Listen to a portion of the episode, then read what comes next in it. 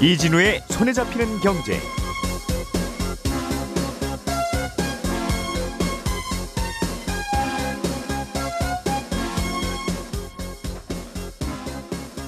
안녕하십니까 이진우입니다. 1997년의 외환 위기로 어려워진 기업들을 다시 살리는 과정에서 나라 돈, 정부 돈이 들어간 기업들이 꽤 있습니다. 그 중에 한 곳이 우리금융지주라는 금융회사고요. 그래서 지금도 우리금융지주의 대주주는 대한민국 정부인데 이 우리금융지주의 완전 민영화가 추진이 되고 있어서 시장에서 관심을 받고 있습니다. 어, 어떻게 진행되고 있는지 예, 들여다보겠고요. 상장지수 펀드라고 하죠. ETF라는 상품은 유가나 금값이나 주가 지수를 그대로 따라가게 설계된 금융 상품이고요. 최근에는 액티브 ETF라고 해서 뭔가를 그대로 따라가는 게 아니라 펀드 매니저가 직접 종목을 넣고 빼고 하는 어, 자유로운 상품인데 이게 또 큰 관심을 끌고 있습니다. 앞으로 이 액티브 ETF의 규제가 좀 더 완화된다고 하는데 그럼 뭐가 어떻게 바뀌는 건지 자세하게 짚어보겠습니다. 중국이 항만에 묶어두었던 차량용 요소수를 다시 우리나라에 수출하기로 했습니다. 이렇게 되면 차량용 요소수 문제가 어느 정도는 해소가 되는 건지 아니면 좀 더 남은 숙제가 있는지 이것도 좀 들여다보겠고요. 30년 만에 가장 높은 상승률을 기록한 미국의 10월 소비자 물가 지수 그리고 통계 작성 이후에 가장 높은 상승률을 보인 중국의 10월 생산자 물가 지수 이야기도 함께 해보겠습니다. 11월 11일 목요일 손에 잡히는 경제 광고 잠깐 듣고 바로 시작하겠습니다.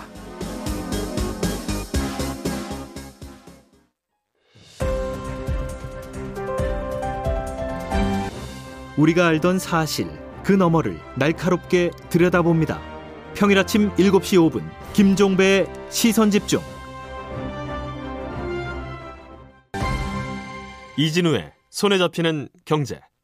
네, 경제 뉴스들 챙겨 들어보겠습니다. 오늘은 김치영 경제 뉴스 큐레이터 새로운 목소리로 또 나오셨고요. 손에 잡히는 경제 박세훈 작가, 김현우 행복자산관리연구소장 두 분도 함께 하고 있습니다. 어서 오십시오. 네, 안녕하세요. 요 소수 이야기부터 듣겠습니다. 네. 아우, 안 들으면 서운하죠? 요소수 전문 취재 작가 네. 박세훈 작가님. 네.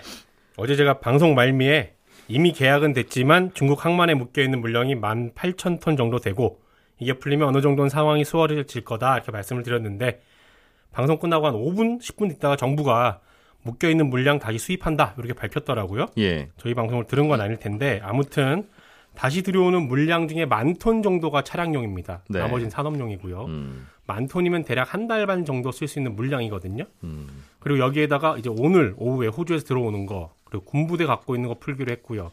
정부가 합동 단속반 꾸려서 국내 재고량 파악한 거, 기업들이 따로 수입 체결한 거 이런 거 등등 다 합치면 대략 두 달 반에서 석 달 정도 쓸 수 있는 물량이 확보가 된 겁니다. 예. 그리고 요소수 제조업체들이 지금 러시아에 긴급하게 수입 요청한 것들이 있거든요. 음, 그게 들어오는 게 1월쯤이니까 일단 당장의 큰 고비는 넘겼고 급한 불은 끈 셈입니다. 문제는 해결됐네요, 그럼.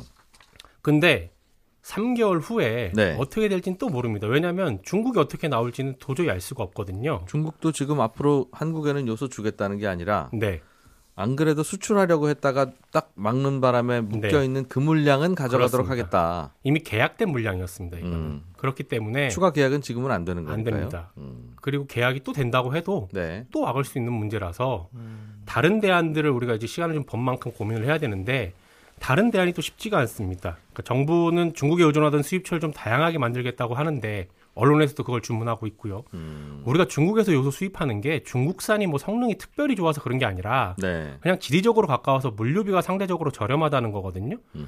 그래도 정 필요하다면 예를 들어 러시아에서 수입하고 물류비를 조금 더 들여도 될 것 같지만 그 나라 수출 업체들도 이미 기존 거래선이 있을 거 아니겠습니까? 예. 그 거래선을 끊고 우리에게 주려면 우리가 결국 웃돈을 더 줘야 되는데 음, 물류비도 지금보다 더 들고 웃돈까지 줘야 된다면 어느 기업이 이걸 나서겠느냐? 그러니까 굳이 중국에서 수입하면 되고 네, 중국이 안 판다면 잠시 안 팔면 그게 낫지. 네, 국가와 민족을 위해서 우리가 더 비싸게 사와서 네, 싼 값에 파는 일을 우리가 어떻게 하느냐. 그렇습니다. 음, 그리고 요소 만드는 다른 나라들도 대부분 내수용으로 쓰고 있기 때문에 수출용으로 넉넉하게 만드는 건 중국밖에 없고 예. 그리고 어제 요소수 제조업체들이랑 얘기를 좀 해보니까 가뜩이나 요새 경유 차량 인기가 시들어서 고민이라는 겁니다. 음. 경유 차량 안 다니는데 경유 차량에, 차량에 들어가는 요소수를 우리가 더 만들어야 되느냐 네. 이걸 계속 고민하고 있다는데 그렇더군요. 통계를 보니까 한 10년 전에는 새로 출고되는 차의 반 이상이 경유차였는데 네, 요즘에는 4분의 1이 잘 안 되더군요. 네, 크게 줄어들었죠. 예, 아주 빨리 줄어들고 있어서 네,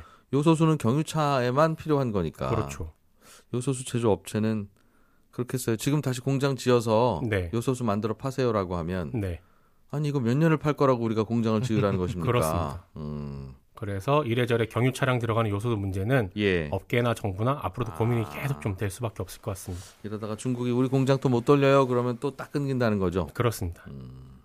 이 요소는 비료 만들 때도 쓰이는 중요한 원료라고 하던데. 네, 비료는 뭐 겨울에야 많이는 안 뿌리지만 또 겨울에 뿌리는 비료도 있고 네. 봄 되면 또 비료 많이 뿌려야 되니까 네.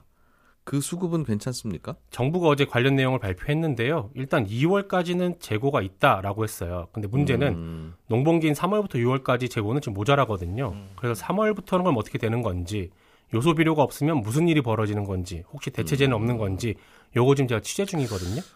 3월 이후는 뭐 한 2월에 수입하면 되지라고 우리가 생각을 하고 있었을 거예요. 네. 늘 사오면 되는 일이었으니까. 네. 근데 어제 또 그 비료 제조업체들 그리고 판매하는 업체들하고 통화를 해보니까 예. 정부가 생각하고 있는 거하고 현장 상황은 꽤 많이 달랐습니다. 구체적으로 어떻게 다른지는 조만간 취재 끝나는 대로 다시 정리해서 말씀드리겠습니다. 음, 그렇게 말씀하시니까 또 굉장히 궁금하네요. 네, 예고편. 정부가 말씀하고 계신 거는 2월까지는 재고가 있다. 네, 그건 평소처럼 들어온다라는 가정인 겁니다. 그게. 아 들어오면 네. 될 거다. 하긴 네. 뭐 들어오면 다 되죠. 네, 음, 그것도 좀 체크를 해봐야 되겠어요. 네, 자, 김치영 큐레이터가 준비해 오신 소식. 어, 우리 금융지주의 민영화가 이뤄진다는데 네, 우리 금융지주가 민간은행이 아니었어? 라는 생각을 하고 계신 분들이 꽤 많을 거고. 그렇죠. 어, 저도 들여다 보니까 아, 예전에 IMF 때 네네. 우리은행이 망할 것 같아서 나랏돈 집어넣은 다음에 아직도 국가가 지분을 많이 갖고 있구나. 이걸 판다는 겁니까? 그렇습니다. 뭐 어, IMF를 기억하시는 분들은 이제 우리은행의 역사를 대충 알고 계시겠지만 사실 젊은 친구들 같은 경우에는 잘 모르잖아요. 예, 저 같은 사람은 잘 모릅니다. 아 그러십니까? 네. 그래서 이제 뭐 민영화한다라는 게 정부가 넣은 공적 자금을 이제 회수한다라는 얘기인데 예. 완전히 회수하느냐 이렇게 물어보시면 꼭 그런 건 아니다. 지분 정부의 지분율을 한 5% 미만으로 낮추는 조치를 이제 저희가 완전 민영화라고 얘기를 하고 있고요. 어, 정부의 지분은 지금 예금보험공사가 가지고 있고 음. 지금 한 15% 넘게 가지고 있거든요. 근데 예. 이걸 10% 이상 이번에 더 매각해서 5% 미만으로 떨어뜨리겠다는 건데 음. 5% 미만을 우리가 왜 완전 민영화라고 하냐면 뭐 공적자금 회수율도 90% 이상 거의 100%를 넘게 되는 것도 있지만 음. 어, 우리은행에서 이사회 구성해서 이사회를 구성할 수 있는 지분율이 4% 이상 되면 이제 이사회에 구성원을 넣을 수 있는 자격이 생기거든요. 예. 그 밑으로 떨어지면 이제 정부의 이사회 구성 인원이 빠지고 음. 그렇게 되면 이사회에서 입김이 정부의 입김이 사라지니 네. 이걸 이제 민영화다 이렇게 저희가 부르는 거예요. 그러니까 2000년도에 우리금융이 처음 생겼는데 어, IMF 때문에 부실금융기관으로 지정됐던 한빛은행, 평화은행, 광주은행, 경남은행, 하나로 종합금융 뭐 이런 곳들에 이제 공적 자금을 야. 투입해서 이들을 각각 살리자니 힘드니까 예. 하나로 그냥 통합해 버린 겁니다. 그래서 한빛은행, 평화은행, 광주은행, 경남은행 이 하나로 이름 모르시는 분들도 있죠. 합쳐진 은행이 우리 네네. 우리 은행이에요. 예, 어. 그렇게 해서 효율적으로 관리하겠다. 그리고 나중에 공적 자금을 회수하더라도 하나로 묶어놔야 팔기가 좋지 않습니까? 예. 그래서 만들어진 게 이제 우리은행이고 2001년 4월에 대한민국 최초의 금융지주 회사로 출범을 했습니다. 음흠. 그래서 우리금융지주에 투입된 공적 자금은 총 12조 7,663억 원이고요. 원금만. 네. 네. 현재 회수한 자금이 11조 원을 조금 넘게 회수를 했습니다. 예. 그러니까 몇 차례에 걸쳐서 매각을 좀 했거든요. 그래서 아까 말씀드린 대로 현재 15% 가량을 예금보험공사 가지고 있고 음. 이번에 입찰에 들어간 물량이 10% 조금 넘는 물량이다 이렇게 보시면 됩니다. 음. 그래서 한 1조 원 정도가 또 나오겠네요. 그렇습니다. 지금 풀리면 네. 우리 금융지주의 전체 시가총액이 10조 원 정도 되거든요. 그러니까 예. 10%를 판다라고 하면 뭐 그 가격 그대로 판다라고 하면 1조 원 정도는 회수할 수 있다 이렇게 보는 거죠. 음. 추가로. 그 당시에 넣었던 돈이 12조 원인데 네. 지금 한 20년 가까이 갖고 있는데 어 11조 원 좀 넘게 회수됐고 네. 이번에 1조 원 회수하면 이제 한 12조 원 남짓 회수 회수되는 네네. 원금이 거의 회수될랑 말랑하는 네. 이거 어떻게 해석해야 되겠습니까? 이거 뭐 어쩔 수 없었던 겁니까? 금액으로만 본다면 야 원금 20년 동안 넣어놓고 원금 12조 원 회수하면 그건 뭐 잘한 거야 이렇게 얘기할 수는 음. 있는데 사실 은행이 가지고 있는 파급력 그리고 그 당시의 사회상을 생각하면 어, 이 공적 자금을 넣어서 여러 가지 사회에 기여한 바가 있죠. 그러니까 예. 은행 자체가 가지고 있는 은행이 파산했을 때 미칠 수 있는 그 여러 가지 영향 플러스 음, 은행에 다니고 있던 사람들에까지 미칠 수 있는 영향 이런 걸 보면 아까 말씀드린 한 여섯 일곱 개 은행을 하나로 합쳐서 예. 공적 자금 넣어서 살려놓은 거는 어, 굉장히 여러 면에서 긍정적인 역할을 했다라고 볼 수가 있고요. 음흠. 그리고 이제 다만 지분 매각을 통해서 회수하는 금액도 있지만 어, 은행들은 배당금이 꽤 있습니다. 그래서 배당으로 받은 금액도 있거든요. 그래서 음. 배당으로 받은 금액이 우리금융지주가 지금까지 한 거의 2조 원 정도를 배당으로 또 챙겼기 때문에 그런 예. 것까지 감안한다라고 하면 공적 자금을 단순히 어, 원금만 회수했다라는 것 같고 평가하기에는 조금 무리가 있다 이렇게 봐야 될 것 같습니다. 문제는 이게 파는 과정에서 네네. 이제 공적 자금 넣어서 정부가 지분을 가졌으면 팔아야 되는데 네네 팔 때가 또 시장에 팔면 주가 내려간다고 주주들이 뭐라고 하고 맞습니다. 바깥으로 팔자니 이제 묶어서 팔아야 되는데 묶어서 파는 걸 사는 쪽은 뭔가 은행 은행의 주요 지주가 주주가 되고 싶어서 사는 걸 텐데요. 맞습니다. 외국계에다 팔면 왜 그 먹튀한테 파느냐고 그러고 네. 국내에다 팔려고 하면 대부분 산업자본이고 그래서 못 팔고 그런 논란 때문에 20년 동안 사실 매각이 잘 안 이루어진 것도 있거든요. 예. 뭐 은행이 정상화되는 과정은 한 10년 정도 되면서 정상화가 됐고요. 어, 지분을 팔려 그러니까 지분이 잘 안 팔리고 아까 외국 자본에 넘기는 것도 뭐 말이 많고 그래서 일단 그럼 계열사부터 팔자 그래서 증권사 예. 따로 팔고 음. 자산운용사 따로 팔고 뭐 저축은행 따로 팔고 이런 조치들을 했고요. 그 다음에 또 몇몇 외국계 자본에서 관심을 가진 게 있습니다. 중국 자본이 한번 관심을 가졌고, 그 다음에 중동 자금이 관심을 가졌는데, 그때 아까 말씀하신 이슈가 터지면서 매각이 안 됐어요. 예. 그래서 그러면 이거를 어, 집단으로 매각을 해보자. 그래서 지분을 쪼개서 여러 음. 군데에다 나눠서 판 게 2016년도에 예. 한 9개 정도의 금융기관들한테 막 나눠서 팔았습니다. 조금씩 조금씩 조금씩 네, 한5% 정도, 5% 음. 미만의 지분들을 팔아서 예. 지금 사실 우리은행의 이사회 구성을 보면 9명이 돼 있는데 네. 그 집단으로 팔았던 그 9개 기관들이 다 하나씩 이사회 자리를 차지하고 있는 상황이거든요. 정말 사기 싫었겠어요, 그분들은. 이게 뭔가. 네. 사- 그래, 그래도 사실은 우리나라 거대 은행의 이사회 한 자리를 차지하고 영향력을 행사할 수 있다는 것은 매력적인 포인트고 네. 또 금융기관들 입장에서 아까 말하는 배당이 많이 나오기 때문에 괜찮다라는 판단에서 들어갔던 것이고요. 이번에 매각도 10% 지분도 꽤 흥행 요소가 있는 것으로 파악되고 지금 현재 18개가 관심을 표, 기관이 관심을 표명하고, 표명하고 있다. 있다 는 게 네. 매각을 하려는 정부 쪽의 입- 생각이거나 멘트이지요. 그쵸 사실은 거기서 흘러나오는 얘기겠죠. 네. 우리 굉장히 지금 막 전화 많이 와요. 다섯 개 딱 남은 가격을 것 같아요, 올려야 지금. 되니까요. 세금 회수해야 되는데 그 정도는 저희가 이해해 줄 수 있는 거 아닌가요? 아니, 누구나 누구나 자기 물건 팔려면 그러는 거니까 네네. 그게 나쁜 건 아니고 네. 그렇게 발표하는 것에 속사정은 그렇다. 아 맞습니다. 아, 네. 음, 그러니까 인기가 없든 있든 아유 막 전화 계속 옵니다. 이제 이런 얘기를 할 수밖에 없다. 네. 그런 거죠. 아니 우리도 뭐 팔려면 그렇게 팔아야죠. 그럼 그러게요. 전화가 하나도 없어요. 이러면 사려고 했던 사람도 안 사겠죠. 네. 네.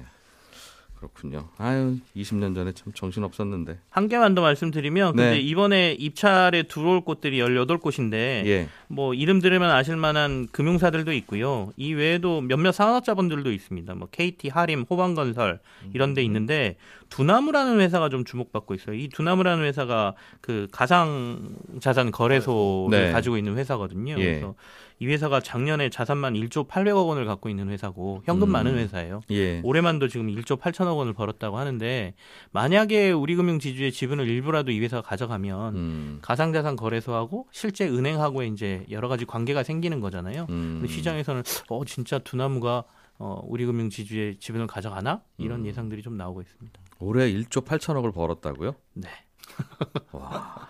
그 암호화폐 거래소 네네, 수수료 받아서 네 축하드립니다. 부럽습니다. 네.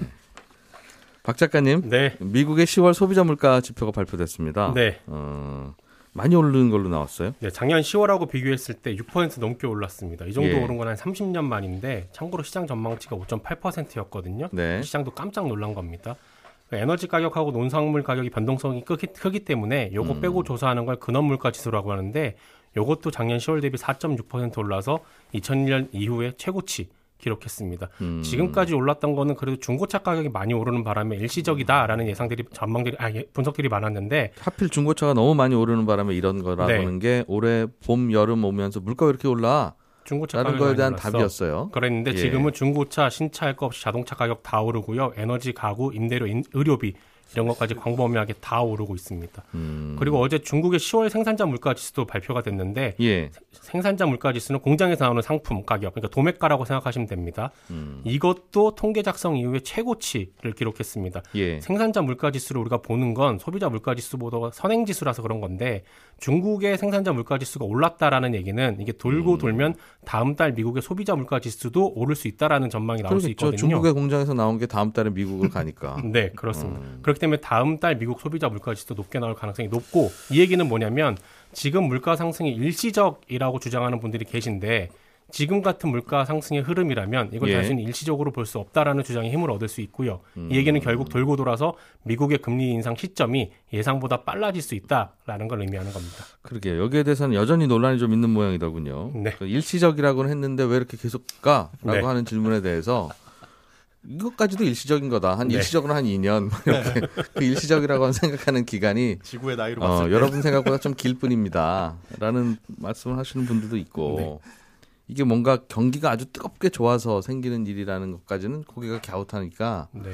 그런데 왜 물가가 오르지? 라고 하는 것에 대해서 그렇게 생각하는 것인데 그런 것 같습니다. 어, 3일째 밤새워서 공부하는 우리 아이들을 보면 네. 아 이거 일시적인 것인가? 그렇죠. 야 일시적이라면 이렇게 3일째까지 이럴 수 있을까? 졸업하고 나야 알것 네. 같아요. 그 지나가 봐야 알죠. 네. 김현우 소장님, 예. 액티브 ETF에 대한 규제가 완화됐다고 하는데 네. 이게 무슨 얘기입니까? 일단 우리가 익숙한 일반 ETF는 패시브 ETF입니다. 네. 특, 특정한 지수라든가 목표를 정해놓고 그 등락과 똑같이 가격이 움직이도록 하는 게 목표죠. 예를 들어서 코스피 코스피 200 ETF다라고 한다면 코스피 200 지수가 1% 오르면 이 ETF 가격도 1% 오르고 뭐1% 떨어지면 1% 떨어지고 이렇게 만드는 건데 네. 쉽게 말해서 코스피 200의 종목을 하나씩 다 담고 있다. 그래서 그 가격의 움직임을 그대로 반영한다. 요게 기존까지 우리가 알고 있던 일반 ETF, 네. 패시브 ETF입니다. 예. 반면에 액티브 ETF는 어, 해당 ETF를 만든 자산운용사가 적극적으로 그 안에서 주식이나 뭐 채권을 사고 팔아 가지고 네. 지수보다 오를 때는 수익을 더 내고 떨어질 땐 음. 좀덜 떨어지게 그렇게 만드는 게 목표입니다. 목표 그렇게 예. 되는 건 아니고. 예, 그렇죠. 마음. 마음은 그런. 네. 네. 열심히 하겠다라는 예. 겁니다. 가만히 안 두고. 그러니까 펀드 매니저가 적극적으로 알아서 종목을 알아서 담는 거죠. 그렇죠. 알아서 담고 쌀 때 사고 비쌀 때 비싸게 팔고. 지수의 움직임과는 좀 다를 수 있는. 어, 그렇죠. 움직임과 방향은 같겠으나 예. 혹은 뭐 떨어질 때는 올라갈 수도 있는 건데 그러나 그 판단이 틀리면